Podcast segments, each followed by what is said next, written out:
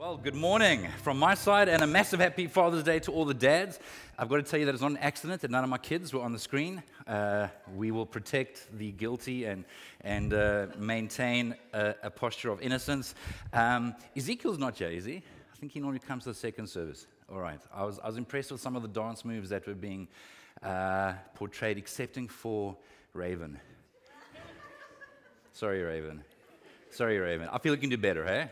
I feel you can do better. Anyway, we are, we are uh, continuing with our series on the book of First Peter, and this is essentially a letter that was written to a group of Christians that were living during an age of persecution. They had been dispersed away from their homeland, away from people that they knew, and they were experiencing a lot of challenges, a lot of uh, persecution. They, they stood out, they were in the minority, and so we've been taking a look at some of the, the very clear messages that have been communicated through this short letter found towards the end of the New Testament. Things like how we shouldn't be surprised by suffering, but that we can actually be secure in suffering. How we are called to, to being holy, which means to be set apart, to be different, but not different in a way that causes harm and destruction to others, not in a way that is arrogant or self righteous or, or prejudiced, but different in a way that actually brings light and love to other people.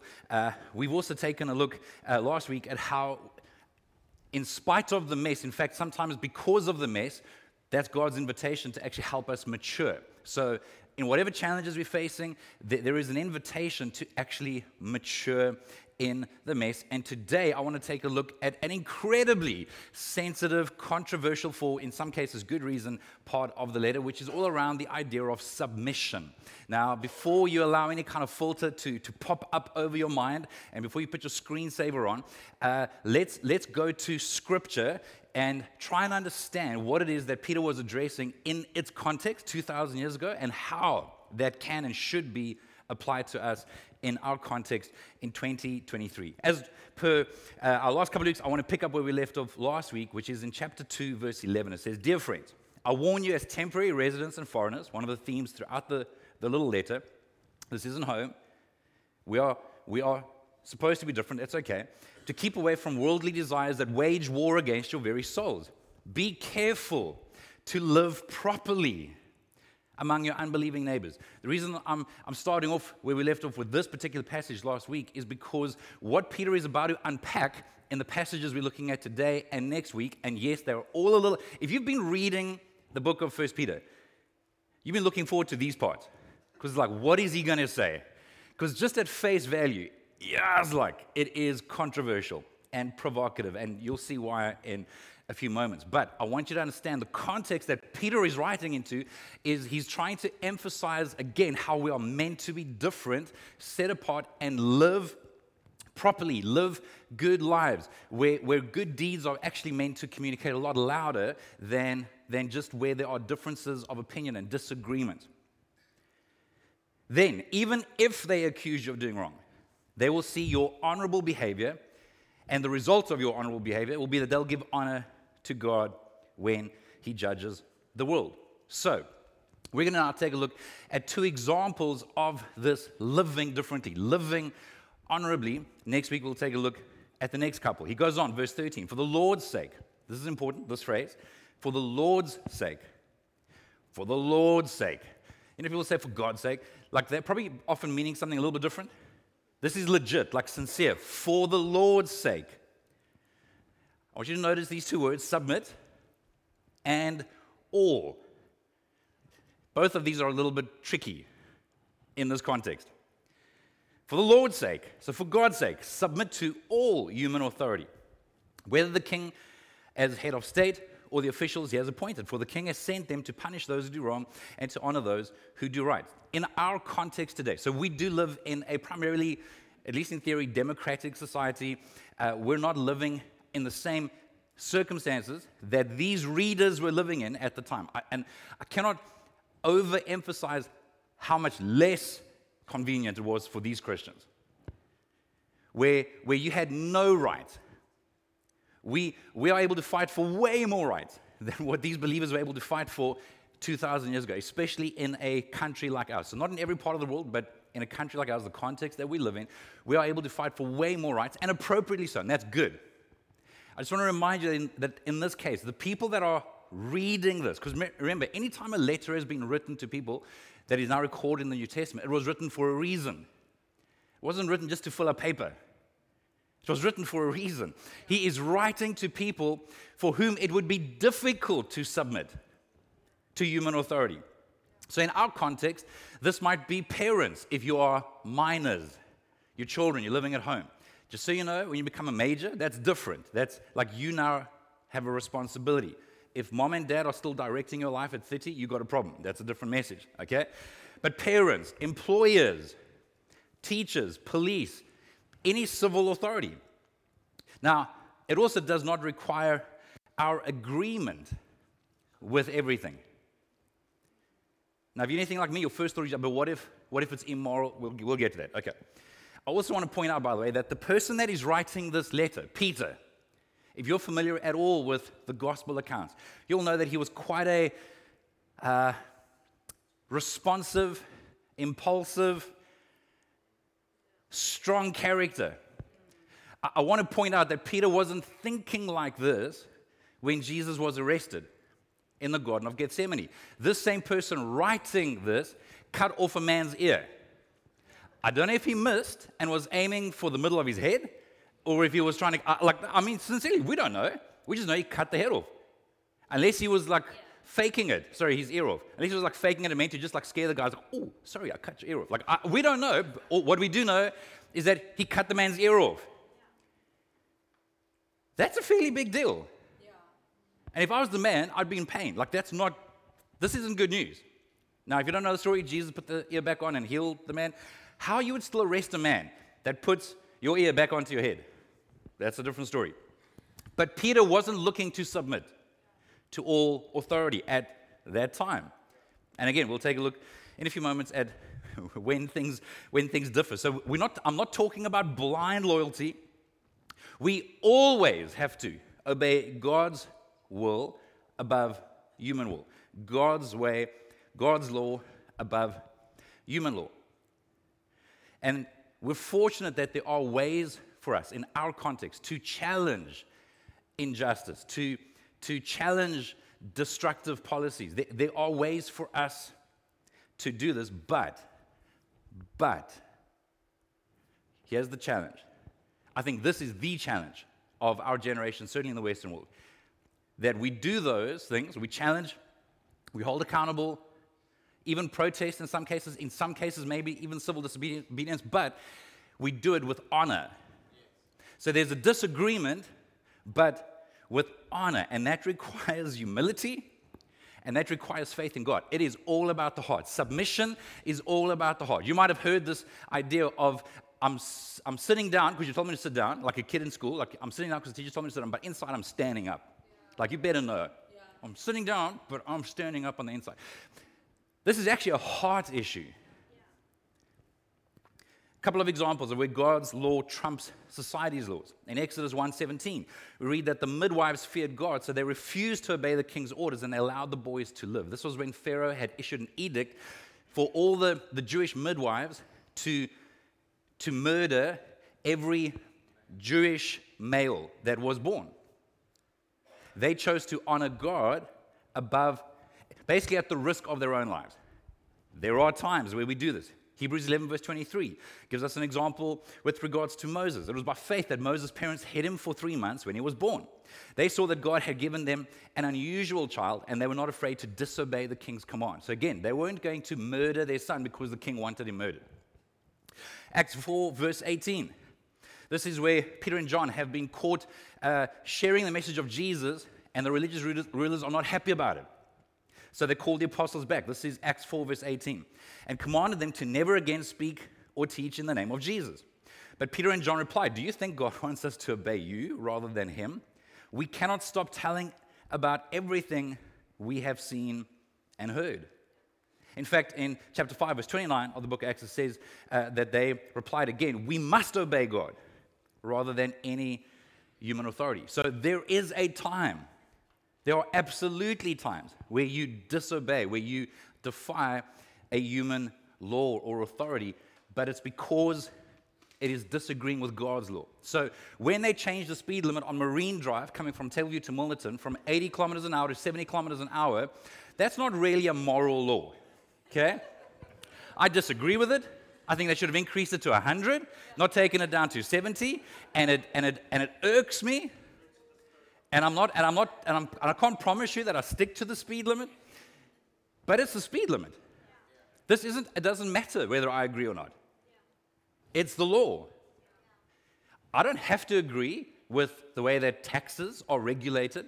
Um, I, I don't have to agree with whether or not I think it's fair and reasonable. It's the law.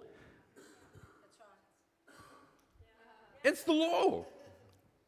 By the way, just side note, only because this is one of my favorite passages, where I was talking about Peter and John being called before the Sanhedrin and they were being challenged. I love how in verse 13, Acts chapter 4, verse 13 says, When they saw the courage of Peter and John and realized that they were unschooled, ordinary men, they were astonished and took note that these men had been with Jesus. That's just a side note. That's for free. I love how, even in the context of being intimidated and, and being threatened, and by the way, please don't, don't forget the fact that their rabbi, their leader, had just been murdered by these same people six, seven weeks earlier. It's not like it's 20 years ago. This, is, this is recent. This was like May. They, they still have a good memory of what they did to their leader. But there was a courage, and I love how it says because they had been with Jesus. Anyway, our attitude towards authorities, we're back on track. So just file it away, we're back on track. Our attitude towards authorities, I want to take a look at three things that it should ultimately reveal. Firstly, it should discredit false accusations. It should discredit false accusations. You should never give someone a valid reason to accuse you of being unnecessarily divisive, unnecessarily rebellious, unnecessarily defiant. 1 Peter 2, verse 15 says, It is God's will that your honorable lives should silence those ignorant people who make foolish accusations against you. Your honorable lives should silence foolish accusations, not confirm them. Our honorable lives, they're such jerks, they're so prejudiced, they're so racist, they're so bigoted. No, no. You, you should, we should be so kind, so patient, so sincerely loving. I don't mean like I'm a Christian on a Sunday and I can fake it till I make it sincere. I mean like legit, when no one else is around, loving. When you're posting your opinion online, loving. When you're sharing with someone else in an unfiltered way your opinion, but actually there are other people in earshot, loving. I mean, I mean, where you don't just like you don't just put on the impression of being kind and loving and dignifying all people. You actually allow God to do a work in your heart that you are kind and loving and patient and actually see dignity on every human being. Where you are known for your love and kindness, where you are known for radical acts of generosity, where, where even if we disagree with government or a politician or a policy where it, where it can be done clearly, it can be done firmly, but it is still done honorably. Where we address the issue or even attack the issue, not the person.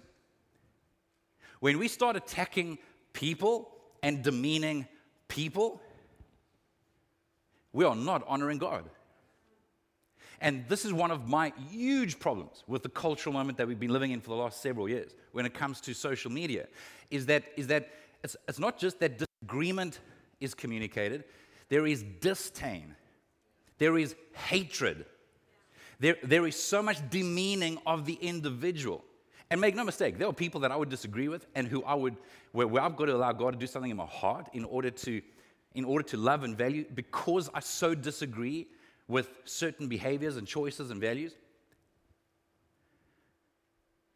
So, what we're talking about, what Peter is addressing here, is not just how we put on a certain facade to look neat and tidy. He's, no, no. Our hearts should actually be so affected by God that even when we disagree vehemently over a policy, over a decision, even over a law, we don't hate the person.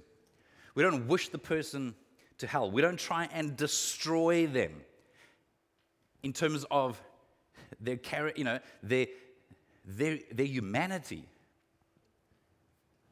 It is arrogant of us to only narrow a person down to a point that we disagree with.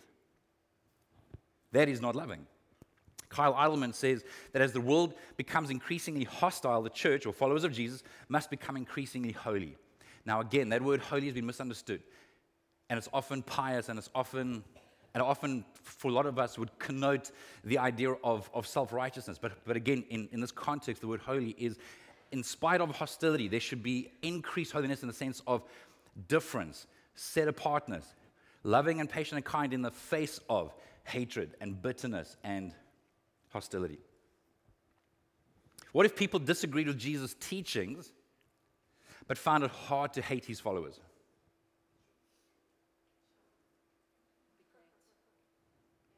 Because of their humility, their love, their peace, their kindness, their generosity. What if they, what if they weren't sure about the Bible or about Jesus or about his teachings, but, but Christians make it really hard to dismiss him? I think many of us would grieve the fact that in many cases people don't even get to hear or know or read about who God is or what his views are because Christians have, in so many cases, put people off already. What if people felt accepted by Christians even though they know that not every value, every decision, every dis- definition or description of morality is agreed upon. So even where there's disagreement, they still feel loved and accepted. I think it would make a difference. Yeah. Secondly, our attitude towards authority should reveal our faith in our higher authority. See, what we so often miss is that I think we think that submission is all about justice and order, and, and, and, and order is a part of it, and justice is a really nice to have a lot of the time. But actually, submission, more than anything else, is actually us, us recognizing the order of things before God, where God is ultimately above all. That messes with our head and raises a lot of questions about things like God, like why would you, why would you allow the, the Third Reich to be in power? and oversee the murder of millions of people? Or why would you allow this? I mean, you can, there are so many. I don't understand why God allows the president of Syria to remain the president of Syria. I don't understand why God allows the, the people in power in, in, well, what was Sudan, now Sudan, and southern Sudan to, to stay in power. They, they, I don't understand why God allows Vladimir Putin to stay in power. I don't have answers to these questions. But I can tell you that, that our, now again, remember, Remember, we, we do not submit to authority when it, when it defies God's authority. But, but where, where it's not doing that, submission to authority, saying, God, I'm actually trusting you above and beyond that person. If you know me well, you would know that I care deeply about justice. I am deeply disturbed by any form of injustice. Like, like it's a challenge to my heart. It, it's a point that I have to meet with God over regularly because of how angry and incensed I can get. Like, I can want to hurt people that hurt people. Yeah. But then I'm hurting people that are hurt. Anyway, so I care deeply about injustice, but my faith in God is more important than my passion over injustice. And by the way, God cares more about justice than I ever could. Yeah. So it's a faith issue that I'm actually tr- Anyway, our submission is actually to God. He goes on in verse 16 to say, For you are free, yet you are God's slaves. So don't use your freedom as an excuse to do evil. Respect everyone and love the family of believers, fear God, and respect the king.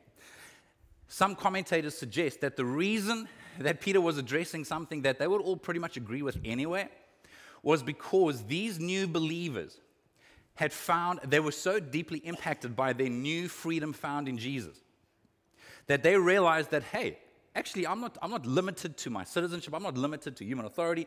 I am free in Christ. So, and again, he's writing in some cases to people that are also slaves. The slave context was a little bit different to what, to what we think of in the last kind of couple of hundred years. But, but nonetheless, they were slaves. So, so he's writing to people that are now facing this tension of, but I'm, I'm free, but I have to still like obey or submit, really. And, and so it's because of this tension, this complexity, that he was actually trying to address some of these issues. He goes on in verse 18 to say, You are slaves, but must submit to your masters with all respect. It doesn't mess with anyone's head, because it does with mine. Do what they tell you. This part really messes with me. Not only if they are kind and reasonable, but even if they are cruel.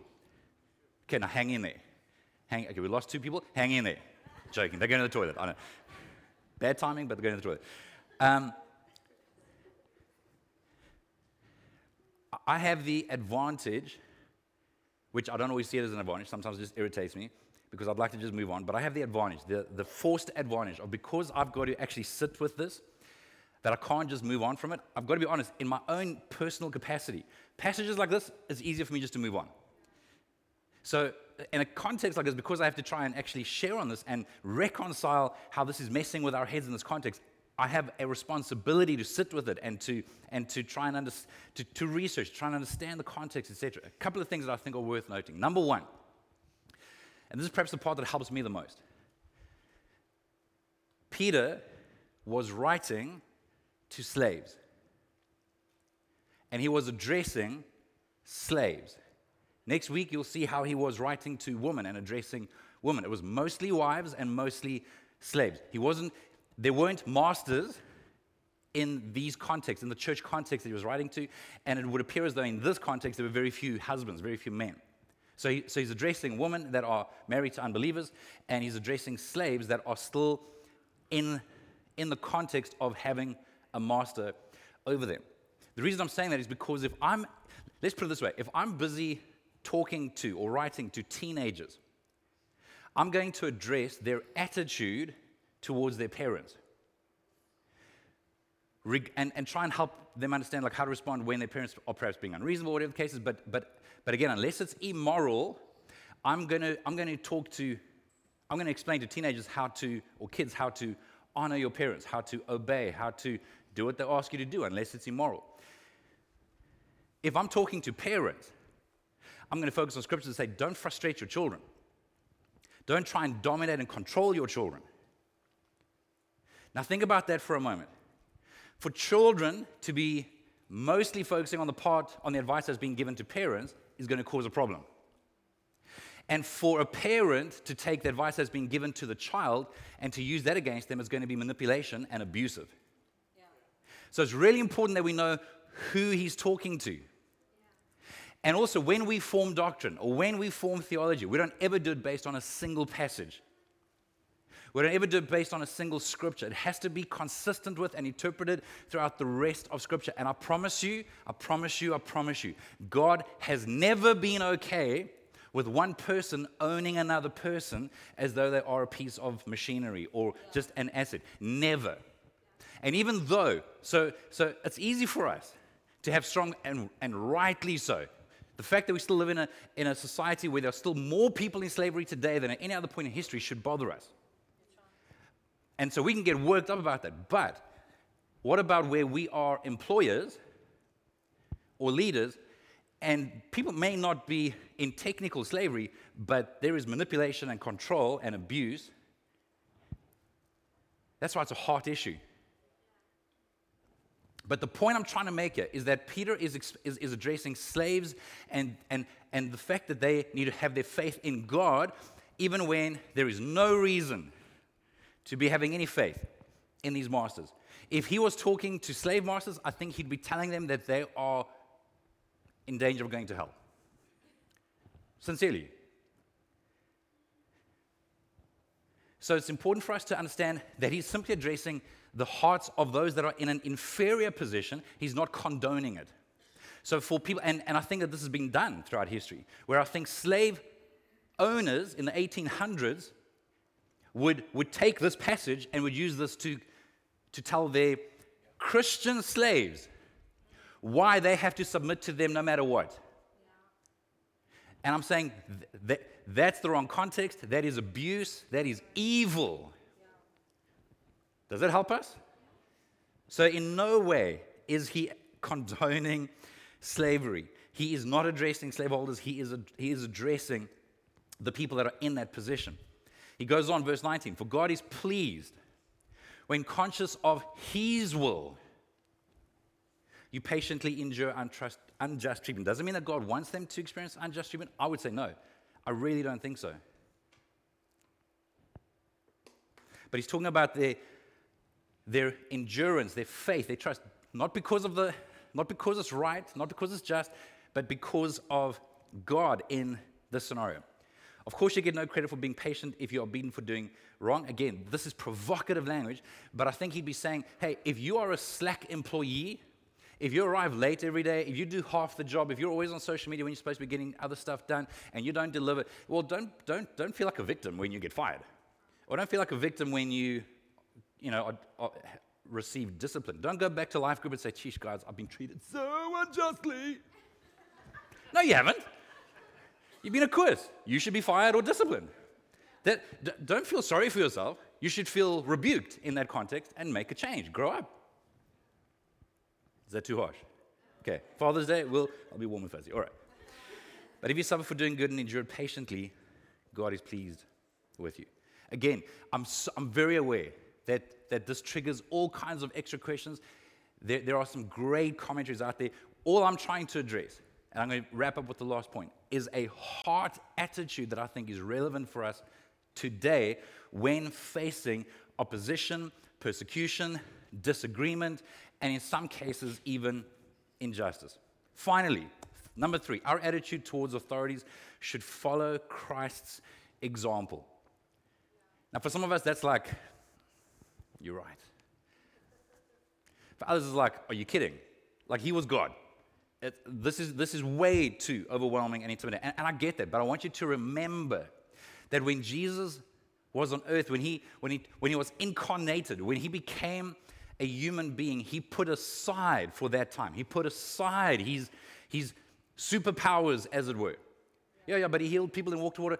Yeah, yeah, because he was trying to model what God could do through you and through me. That wasn't because he was the Son of God. In fact, he said that, that going forward, you, referring to believers still coming, would do more than I've done.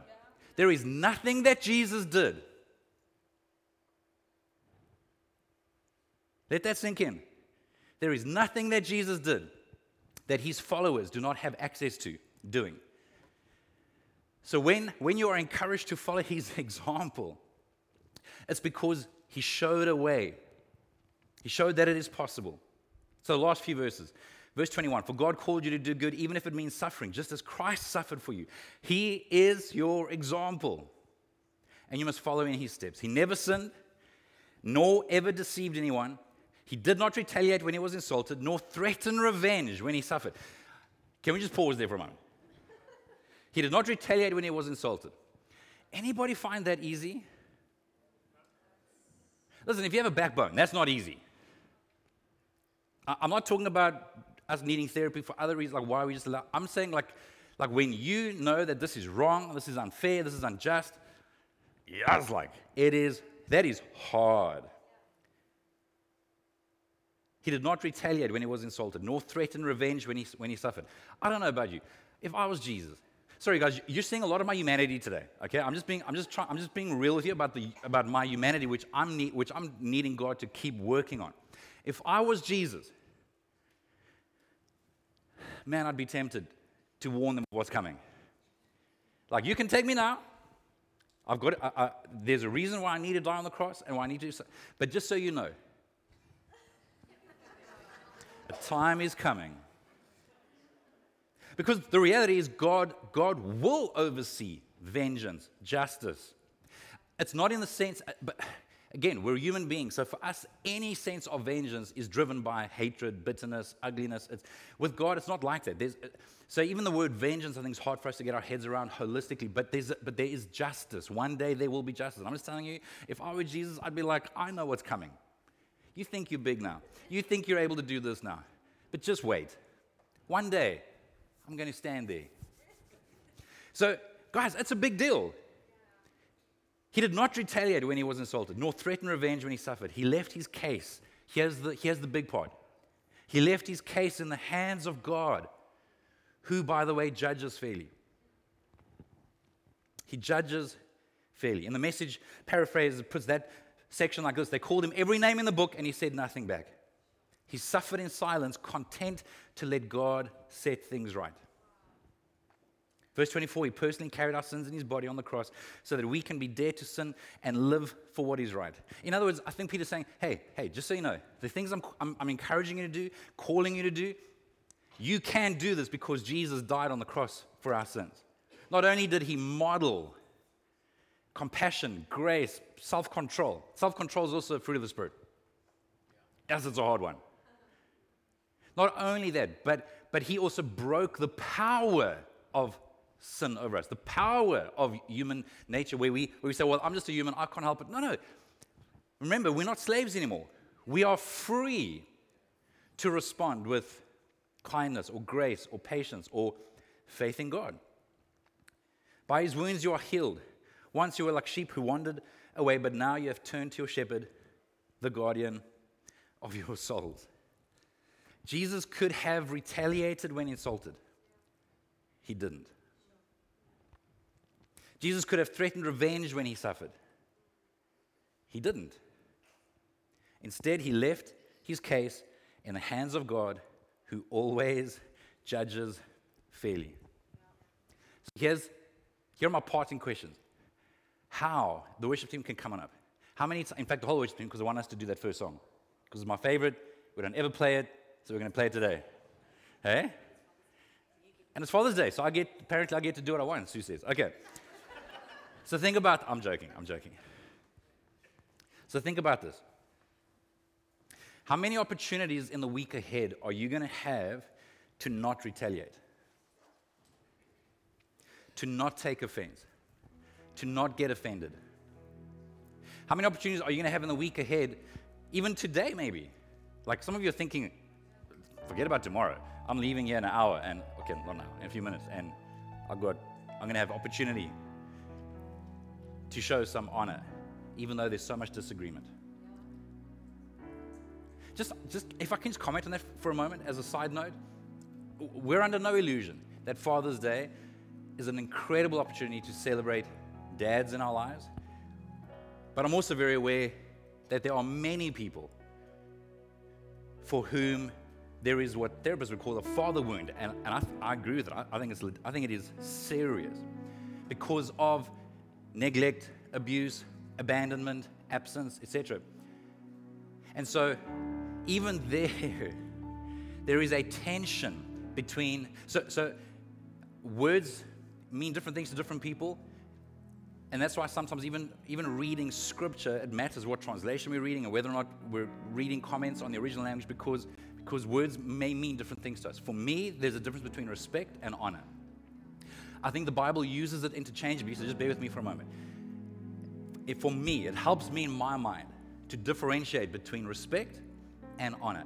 I do think that respect is earned, I think honor is given. I think respect, much like trust, trust has to be earned. Don't ever believe anyone telling you just to trust someone. No, no, trust has to be earned. If you've been abused and someone says, Hey, I said sorry, you're a Christian, you're supposed to forgive me. Uh uh-uh. uh. That's manipulation, that's control, no, no, they've broken trust. Trust has to be restored. So I'm just saying that there would be some of you sitting here, and in some cases, your father's passed away and there's still unresolved stuff. And, and, I, and I'm sorry. I want to encourage you that you can still disagree over things done, words said, choices made, or just, just the sheer absence. You can, you can recognize that you can forgive that. But for those of you that are still that still have contact with a father that has caused a lot of pain, I think it's still possible to honor that person. In that we don't continue to try and make them pay their debt off. Because that's the alternative. The alternative is to want to try and make that father pay their debt off when you're still living with, with some of the wounds caused by them. I'm not saying that you have to respect, I'm not saying you even have to trust, but I'm saying that, that we can with this heart, what we're talking about, we can honor in the, in the words that we use. And I'm not talking about flattery is a sin, by the way. So I'm not talking about blowing smoke. That's, no, no. I'm just saying it can be civil, it can be decent. You don't have to agree to accept. Is this making sense? Anyway, I just think that we will have opportunities where our hearts will be checked at work, at school, at home. And my encouragement to you is that when Peter says to, to look at the example of Jesus, I don't think it's just the example of what he endured and how he responded. I think it's the example of how he lived so that he could respond with a heart of faith towards God. And I am, I am telling you that it is impossible to do what Peter has described. It is impossible to do what Peter has described in the face of real injustice, real offense, real oppression, real persecution, outside of living the way that Jesus lived. Where, where he would take time out to be with his father, to have his identity reminded, to have, to have the love of the father reminded, to have his security strengthened, to have his, to have his sense of purpose strengthened, so that he could deal with an injustice while knowing that there's a bigger picture that God is in control of. Outside of slowed down, strengthening, encouraging, recurring time with God. Everything I've just spoken about is impossible. Slowing down, spending time with God, allowing Him to encourage, to remind, to, to just strengthen us, anything's possible anything's possible. And so that's the invitation. Whether, whether you've never made that first decision to enter into a relationship with God, you can do that today. It is a decision to accept His forgiveness and to choose to follow. But my concern is actually mostly for Christians that are Christians and that we would tick a box, but where we, but where we neglect or forget that we have the source of life available to us. And unless this isn't about what we believe, this is about us actually being with God and, and carving out space regularly to allow Him to do in our hearts what only He can do. It's not just academic, it is not just about justice and fairness, it is about God consistently helping us to identify what love looks like in a hard to love scenario, what honor looks like in a hard to honor scenario. I'm just saying we need God.